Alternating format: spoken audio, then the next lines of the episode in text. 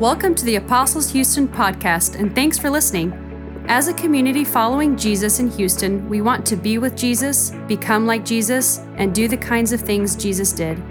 Wherever you are on your spiritual journey, we invite you to join us for worship each Sunday at 10 a.m. in Houston Heights. For more information, visit us online at apostleshouston.org.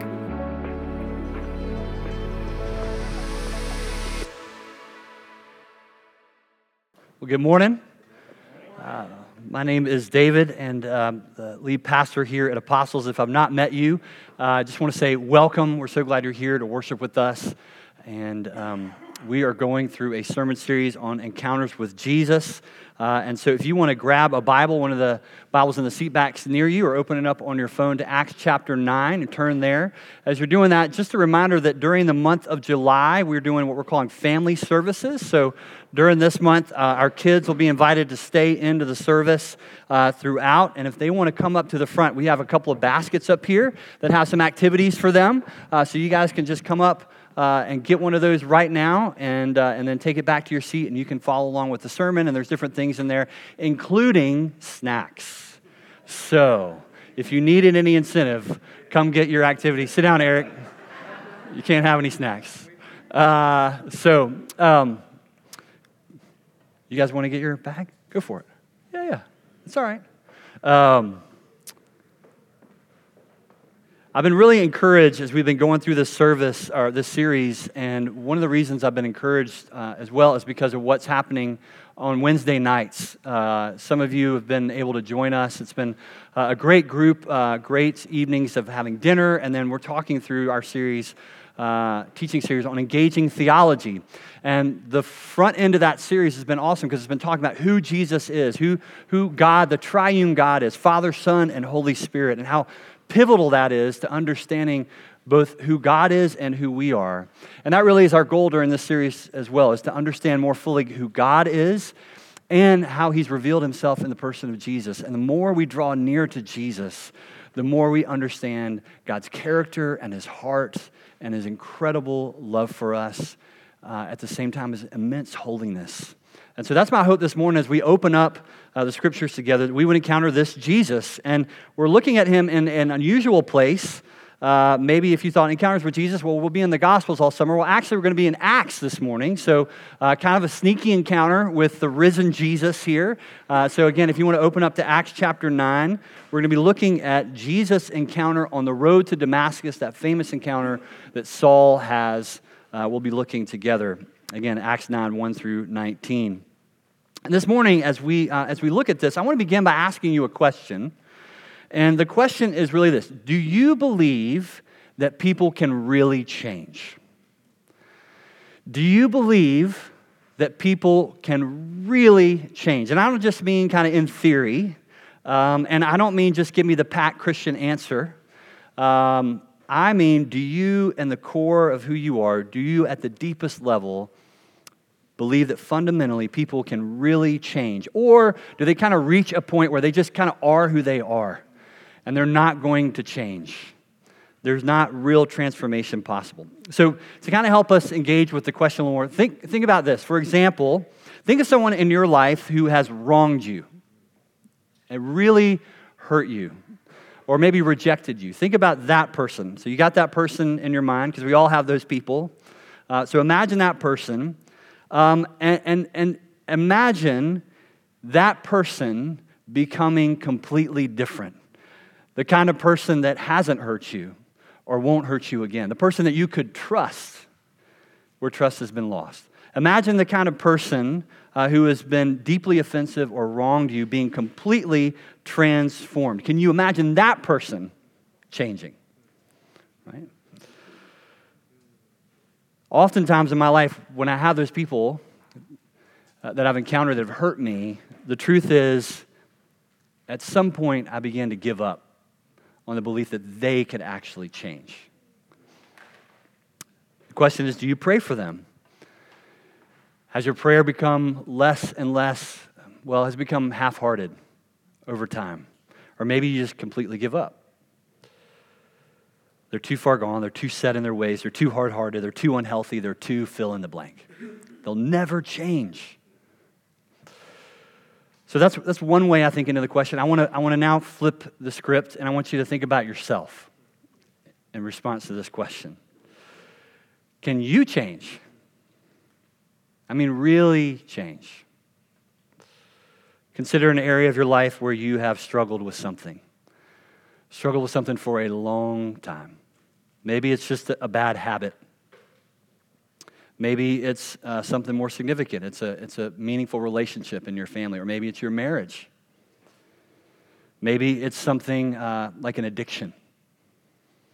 And you just can't seem to get control of it. You can't seem to fix it. And you're wondering, can this ever change? You feel frustrated, you feel discouraged, you feel hopeless. Are you too far gone? Are you too set in your ways? Are you never going to overcome it, never heal, never really be free? Do you believe that people can really change?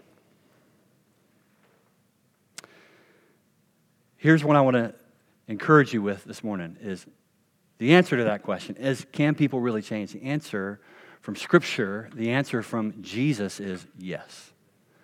They really can. And you really can change. That's why I'm excited to look at Acts chapter 9 this morning because we encounter uh, someone who encounters this Jesus and has their life completely transformed, completely changed. And it stands as a testimony to what God can do in your life and in my life. And so I, I wanted to encourage us. So, again, open your Bibles to Acts chapter 9 as we look at this incredible encounter that Saul has with Jesus. And we were talking, uh, just a little side note, in staff this week about Saul's name. And a lot of times we, we've kind of come into the idea that Saul got his new name Paul uh, because of his conversion here. Actually, that's not why his name uh, becomes known as Paul. So his name, his, his Hebrew name is Saul. He's also uh, uh, versed in Greek, and so there's this Hellenistic ministry that he in, uh, and receives, and so he changes, or over time his name becomes Paul because that's the Greek name that he would use as he's ministering, and we find this out here in Acts uh, out of his call to the Gentiles. So this is Saul Paul. So forgive me if at times I get mixed up. I just say that because sometimes I may say Paul and you know I mean Saul. Or if I say Saul, you'll know why he eventually changed his name to Paul. So that's who we're talking about. Same guy, Saul Paul. And this is what it tells us here at the beginning of Acts chapter 9. It says, But Saul, still breathing threats and murder against the disciples of the Lord, went to the high priest and asked for letters from, uh, to the synagogues at Damascus that if he found any belonging to the way, we've talked about this before, the Hodos, the way, this is what Christians, early Christians were called. They were following in the way of Jesus, these men or women, that he might bring them bound to Jerusalem. So, we get a really clear picture of who Saul is right here in these opening verses. Saul is a man that no one, including himself, would have ever expected to change in the way that he did. What we know here is that he's a man of deep conviction. He is a man of deep passion. He is a Pharisee, part of a group devoutly committed to God and to keeping the religious law. And he is dead set against Jesus and his followers because he thinks they are actually going against God's law, which means they're going against God himself. That's his conviction. So to Saul, Jesus is a dead man, and his followers are a threat to the Jewish faith and way of life. Their beliefs were dangerous and harmful, and so he's made it his mission in life to stop them no matter what it takes.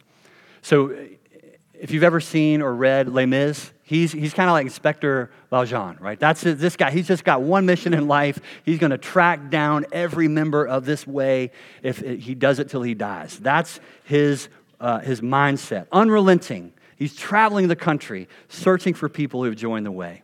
And as he's traveling down the road to Damascus, something happens. Look what it says next. Now, as Saul went on his way, he approached Damascus, and suddenly a light from heaven shone around him. And falling to the ground, he heard a voice saying to him, Saul, Saul, why are you persecuting me? Who's saying that? Jesus, Jesus himself, the resurrected Lord, the ascended Lord at the right hand of the Father, calls down, Why are you persecuting me? Who's, who's Saul persecuting? Jesus, how is he persecuting Jesus? By persecuting the church, the way, right? So the body of Christ, right? He's persecuting the church, which means he's persecuting Jesus. And Jesus says, Why are you persecuting me? And so Saul says, Who are you, Lord? Because he doesn't know Jesus as the Son of God. Who are you? And he says, I'm Jesus. I'm the one you're persecuting. But rise and enter the city, and you'll be told what you are to do. The men who were traveling with him stood speechless, hearing the voice, but seeing no one. So Saul has this personal encounter with the risen and ascended Jesus along the road, and the risen Jesus poses this piercing question to him Why are you persecuting me? Why are you so against me, Saul? And with that question, and notice it's, it's a question. Jesus just poses a question. The power of the gospel in a single question. Sometimes we think we have to lay out everything for people. Sometimes it's just one Holy Spirit inspired question that will pierce people's hearts. And that's what happens for Saul. His whole world is turned upside down. God, the God he sought to honor, is actually the very God he has been acting against.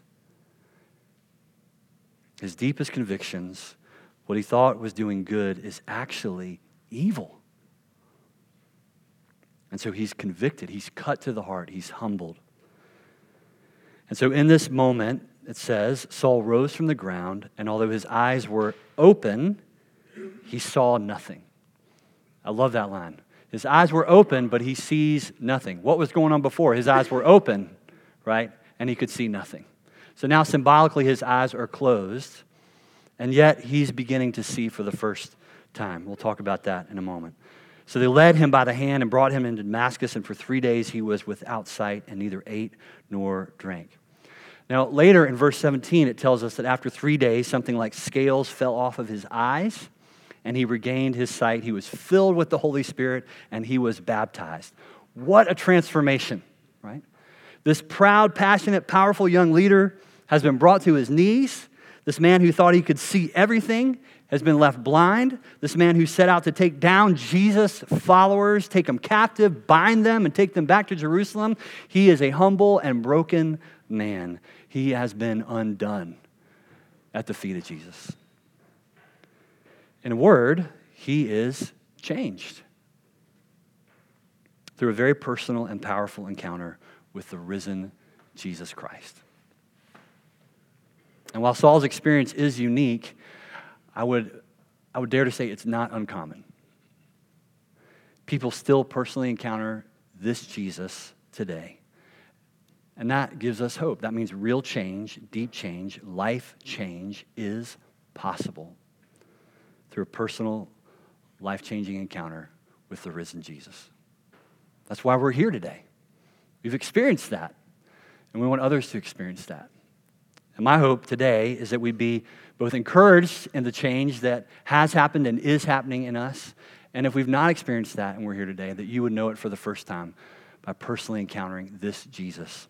And so I want to highlight three things this morning that happened through this encounter with Jesus that I think minister to us as we encounter this same Jesus. And the first one is this through Jesus, we discover a loving God who relentlessly pursues us. Through Jesus, we encounter a loving God who relentlessly pursues us. It's tempting to read a story like this, especially as we're doing this morning, kind of just dropping in. And I'd encourage you to go back and read through Acts and come to Acts 9 and kind of see how it fits. But it's easy to think that this just happened out of the blue. This is just a moment in time, and there was nothing preceding it. And yet, we need to have some perspective. The truth is that God has been pursuing Saul for a long time. In Ephesians 1, Paul, reflecting back on this moment, he, he says that God chooses us before the foundations of the world, that God chose him before the foundations of the world were laid. In other words, Saul is convinced that God had been pursuing him from the very beginning of time, not just the beginning of his life, but from the very beginning of creation. God had loved him and loves him that much. He loves you and he loves me that much. He's been thinking about you since the creation of time itself. And so he's on this mission He's on this mission to reveal that love to us. And he's revealing it to Saul over and over in this inexhaustible pursuit. And so there's this paradox at work here. Even when people appear far from God, right? We talked about this before. Even though people may appear far from God, God is not far from them. When we feel far from God, He is with us. He is relentlessly pursuing you out of His love for you. In fact, in my experience, those who are most hostile to faith, like Saul, are often the ones who are wrestling the most with God and are nearer to God than they realize. Some of you are familiar with the story of C.S. Lewis uh, as a committed atheist. uh, before he became a Christian, which is how most of us think of him today, uh, he was dead set against any kind of orthodox belief in this Jesus. And in describing his own conversion, he said this He said, I became aware I was holding something at bay or shutting something out, or that I was wearing some kind of stiff clothing or even a suit of armor. I felt myself being there and then given a free choice.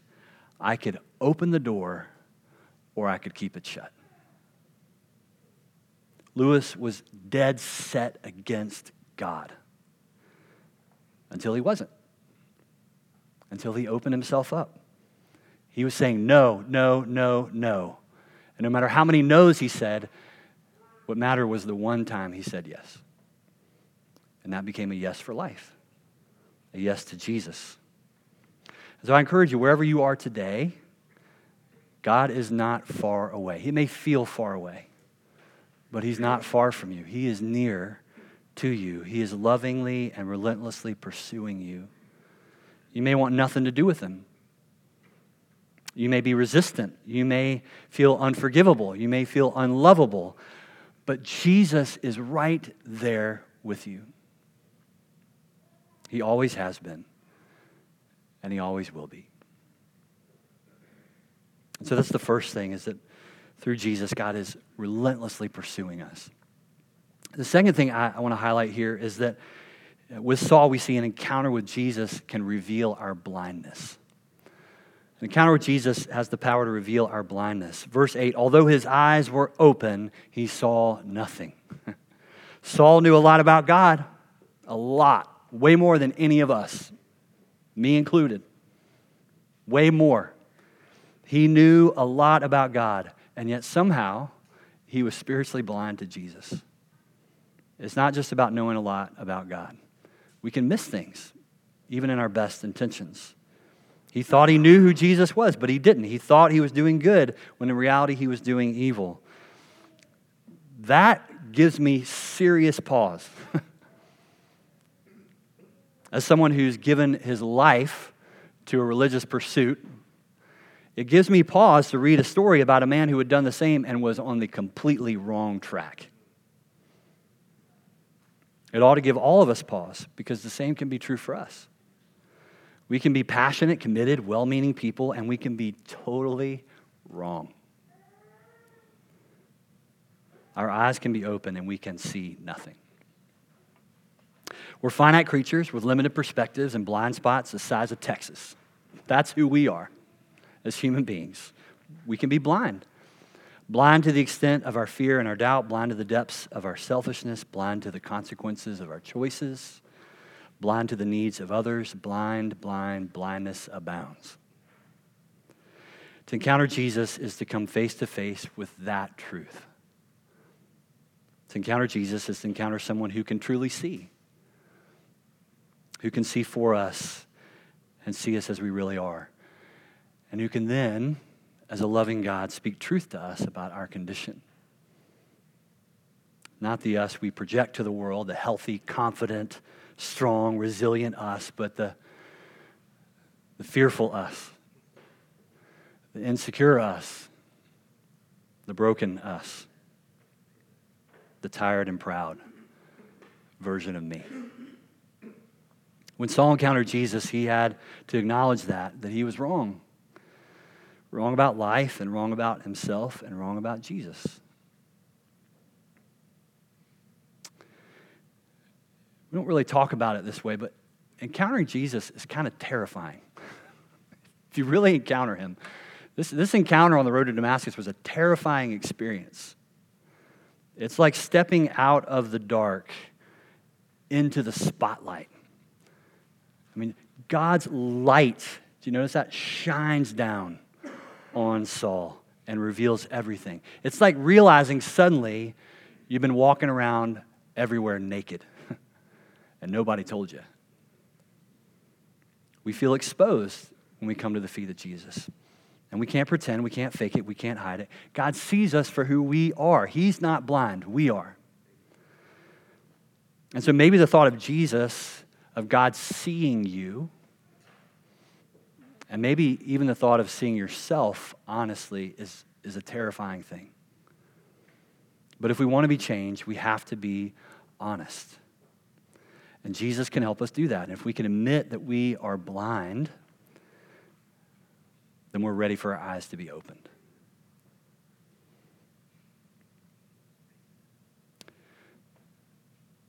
So, an encounter with Jesus helps us see how blind we are and then on the other side of that, an encounter with Jesus really does have the power to open our eyes, truly open our eyes, our spiritual eyes to see, maybe for the first time. Three days after Jesus appeared to Saul, we're told that something like scales fell from his eyes and he could see again. What happens immediately after that? What's the text tell us? What happens? He's baptized. the transformation is embodied in his baptism. Reborn is Saul into this life in Jesus. A powerful picture of what's happened in Saul's heart.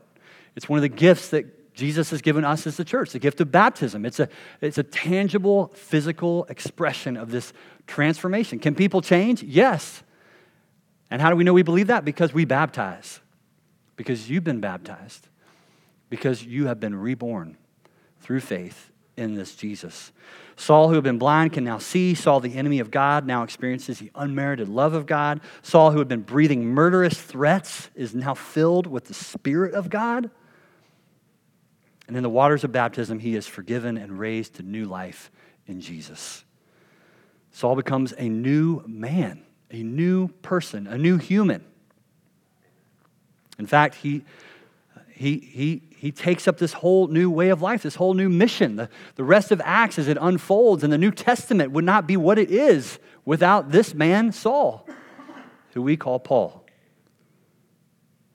He became one of the most effective and compelling witnesses for Jesus in human history, a man deeply humbled and transformed by Jesus Christ. Jesus can change people. Many of you in this room could stand up and you could testify to that right now. Again, it's why you're here. It's because Jesus has transformed you. He's changed your life, and you've devoted your life to Him, to trusting Him and obeying Him, to following Him, to being a part of the way. God's changed you, and it's through you He's changed others. Maybe He's changed your spouse. Maybe He's changed your friends. Maybe He's changed your mom and your dad. Jesus is in the business of changing lives. Many of you are here today and you don't feel like you've changed. Maybe it's in some small way. You're struggling. You wish you could change and you just haven't. A few of you may be here today and you feel like this whole idea of change through Jesus is a foreign concept. And I just want to invite you all, encourage you, and give you hope that you can change. You can change. Again, maybe it's a deep wound you thought would never heal. Maybe it's a false belief about who you are that you've lived with since you were a child that you cannot see around. And you can be free from it. Maybe it's an addiction that has its tentacles in every part of you. It is strangling life out of you, even as you sit here today. And the truth is that God can change that too. He can change you, He can change your life. It's what He longs to do and what He alone can do. And I just want to encourage you it's not about trying harder. Some of us have tried that way. Just try harder, do better, make another commitment, pray another prayer. I'll try harder, I won't mess up again. I can fix this, I can do this. If I just get control. It's not about that. It's about the fact that there's a God who loves you and who's relentlessly pursuing you, who knows and loves you as you are in all your spiritual blindness and your brokenness, and he invites you to let go of control, to surrender your whole self to him, and to trust him, to put your faith in him. I found in my own life those moments where I'm most resistant to doing that are the exact places that God wants to bring breakthrough in my life. That's when I'm willing to acknowledge my weakness and my brokenness before Him, that He can really do the deep heart transformational work that He longs to do. And so that's my prayer for us this morning. Having looked at this amazing encounter with Saul and Jesus on the road to Damascus, that we would believe that we can change that people around us can change, and that we would pray to that end, and we would surrender to that end, and we would believe in this Jesus together. And so I want to pray, just as I end, and pray for myself as much as I'm praying for any one of us this morning, that we would encounter this Jesus, that we would know that he loves us and can transform us. So would you close your eyes and just bow your head and just receive this prayer? Lord, I just want to pray and thank you for the gift of your word. Thank you for, um, Lord, the fact that you recorded moments like this in history for us so that we might believe in this Jesus. And so, Lord, I want to pray for everybody in this room, wherever they are with you. And above all, I pray that they would have a personal encounter with your Son, Jesus Christ.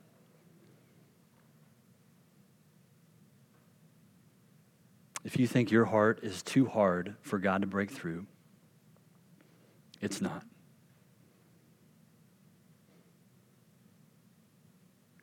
He can do that right now if you'll surrender.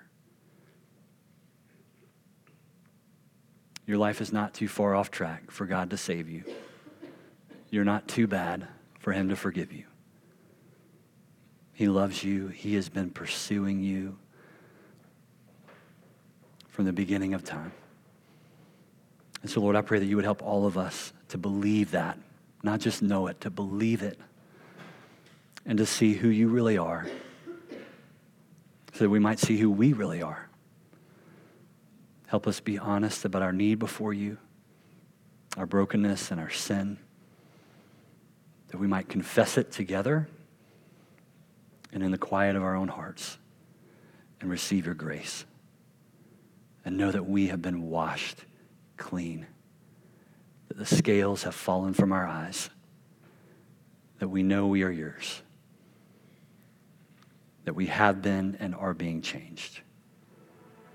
We pray that in Jesus' name. Amen. Amen. Thanks again for listening. We hope this resource has been helpful to you. If you have questions or are just looking for more information, you can check out our website at apostleshouston.org.